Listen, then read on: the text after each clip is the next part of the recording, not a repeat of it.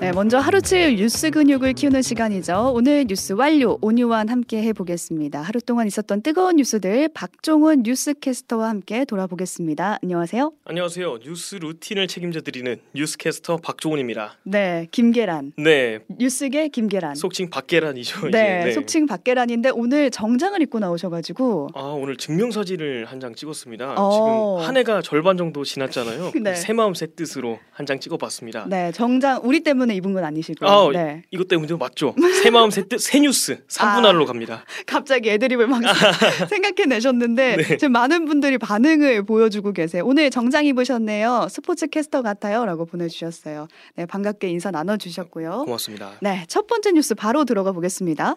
댐 무너진 우크라이나 전쟁에 이어 환경 재앙까지 네, 우크라이나 전쟁이 뭐 벌써 2년째인데 이번에는 댐이 무너졌어요. 네, 그렇습니다. 우크라이나 남부에 위치한 카호우카 댐이 무너지면서 큰 환경 피해가 우려되고 있습니다. 음, 이쪽이 지금 러시아가 점령 중인 지역인데 우크라이나 현지 시간으로 6일 밤 이 댐의 상부가 포격을 당해서 심하게 부서졌습니다. 음, 우크라이나 당국은 어, 댐 하류의 주민 16,000명이 위험에 처했다면서 우려를 표했고 네, 다행히 주민들은 대피를 한 상황입니다.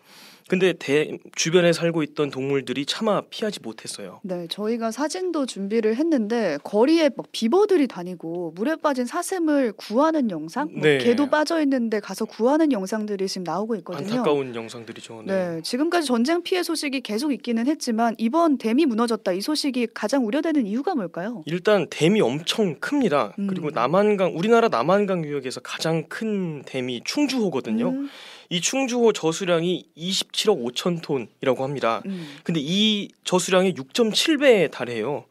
댐에서 그리고 최소 150톤의 기름이 유출이 됐고 아유, 총 환경 피해액이 우리 돈 약 695억 원에 달할 거라고 합니다. 환경 피해가 큰 거군요. 그렇습니다. 음. 그리고 일각에서는 최악의 원전 사태였죠. 지난 체르노빌 원전 사태 이후에 최악의 환경 재난이라는 목소리도 나오고 있습니다. 그러니까 이 댐 주변에 뭐가 있냐면 유럽 최대 규모인 자포리자 원전이 있어요. 네네. 그래서 이 댐에서 냉각수를 가져다가 써왔다고 하거든요. 네. 그래서 일단 미리 저장해둔 게 있어서 당장 원전에는 위험이 없다 이렇게 전해지고 있더라고요. 네네. 자포리자 원전 안에 저수지가 있어서 음. 일단 6개월 정도 쓸 수 있는 냉각수는 보관이 됐다고 합니다. 음, 근데 문제는 이제 유해 물질이거든요. 네. 이댐 하류에 있는 어, 주유 시설이나 음. 농장 같은 데가 침수가 되면 오염 물질이 이제 이 밑에 있는 곡창지대로 흘러 들어가요. 음. 이러면 농업 생산성에 크게 악화될 수 있다고 보고 있거든요. 네, 이렇게 큰 피해를 줬는데 누가 부쉈는지 이게 아직 안 밝혀지고 있더라고요. 네, 지금 우크라이나랑 러시아가 서로를 댐 파괴의 배후로 지금 주장을 하고 있습니다. 지목하고 네. 있고요. 상황이 그러 전시 상황이라서 누구 소행인지는 당장 나오지 않는 그런 상황인데 피해가 더 커지지 않도록 지원이 필요할 것 같습니다.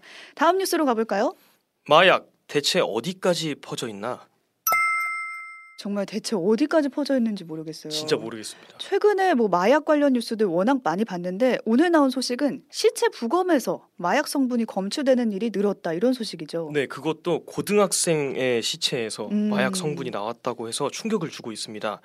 지난 2021년 6월 어, 서울의 한 지하철 역사 내에서 의식불명 상태로 발견이 됐고 결국 숨진 고교생 A군의 부검 결과 극소량만으로도 아주 강력한 환각 효과와 이상 행동을 일으키는 펜타닐이 나왔습니다. 펜타닐이 그 미국 10대들이 중독돼 있다던 그거죠. 네네 좀비 마약으로 불리는 오. 그 펜타닐 맞습니다. 또 지난해 9월에는 자신의 집 거실에 앞- 엎드려서 사망한 19살 비군의 시체에서도 국과수 검사 결과 합성 대마 성분 아이고. 어, 그리고 치사 농도의 MDMA가 검출이 됐습니다. MDMA라고 하면 엑스터시. 예? 엑스터시예요. 그 네. 또 강력한 마약이죠. 네. 그리고 여기서 이제 변사체에서 마약류가 검출됐다는 소식도 더해져서 화제가 됐습니다. 음, 오늘 국과수가 제출한 자료에 따르면 지난해 부검사체에서 마약류가 검출된 건수가 총 69건이라고 합니다.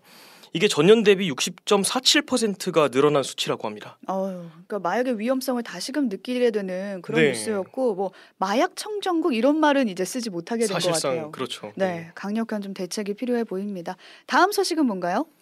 이태원 참사 부실 대응 박희영 용산구청장 석방됐다.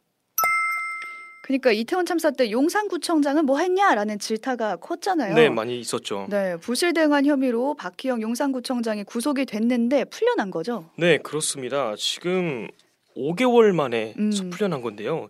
이태원 참사 당일에 이제 완, 안전 관리에 소홀해서 업무상 과실치사상 혐의 그리고 음. 현장 도착 시간을 허위로 기재하고 또 배포를 했다라고 해서 허위 공문서 작성 혐의로 구속이 된 바 있었죠. 네.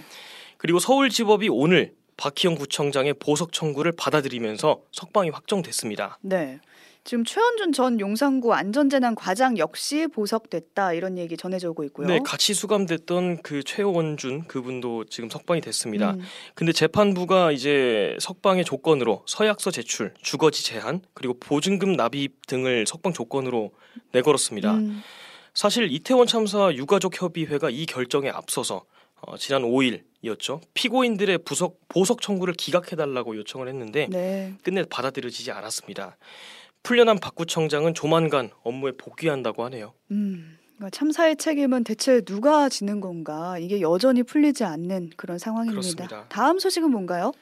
정부와 노동계 대화 창구 무너졌다.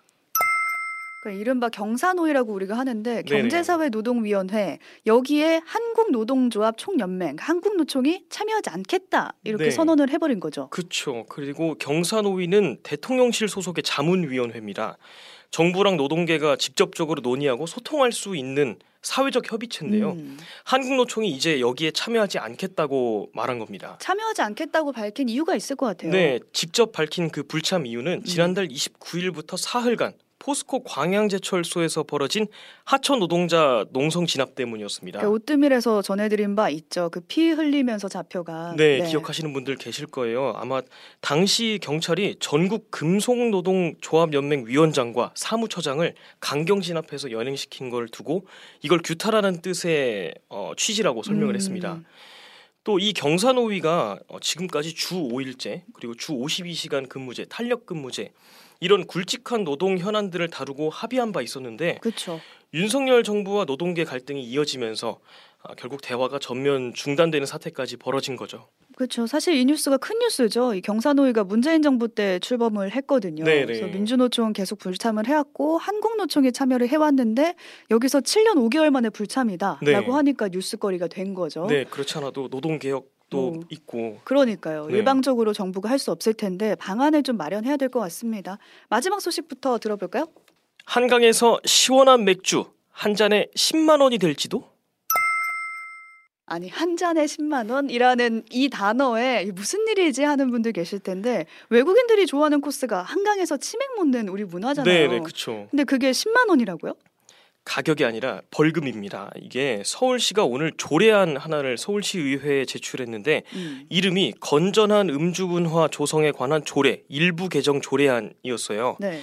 하천, 강 대중교통 시설 등에서 금주 구역으로 지정할 수 있다는 내용이었습니다. 음. 이 금주 구역 내에서 음주를 하면 10만 원의 과태료를 매기는 조항도 신설이 됐고요. 그 이제 한강에 가서 그 술 먹는 문화. 그러니까 가면은 지금 날씨가 워낙 좋아서 네네. 다들 돗자리 펴놓고 그쵸, 그쵸. 맥주 한 잔씩 하시거든요. 그 네. 문화 자체가 이제 없어지는 건가요? 꼭 그렇진 않습니다. 음. 이게 음주 가능 시간을 별도로 정한다든지 음. 또 제한하는 면적이 너무 넓어서 관리가 어려우면 일부 구간만 특정해서 음주를 허용할 수도 있고요. 음. 그리고 아직 금주 구역을 구체적으로 지정한 것은 아닌데 서울 시민한테는 아무래도 민감한 문제다 보니까 화제가 되고 있는 듯합니다. 네, 다양한 여론이 있는 만큼 좀 논의가 필요해 보입니다. 여기까지 박종훈 캐스터와 오늘 하루치 뉴스 근육을 키워봤습니다. 고맙습니다. 네, 고맙습니다. 오늘 뉴스 완료.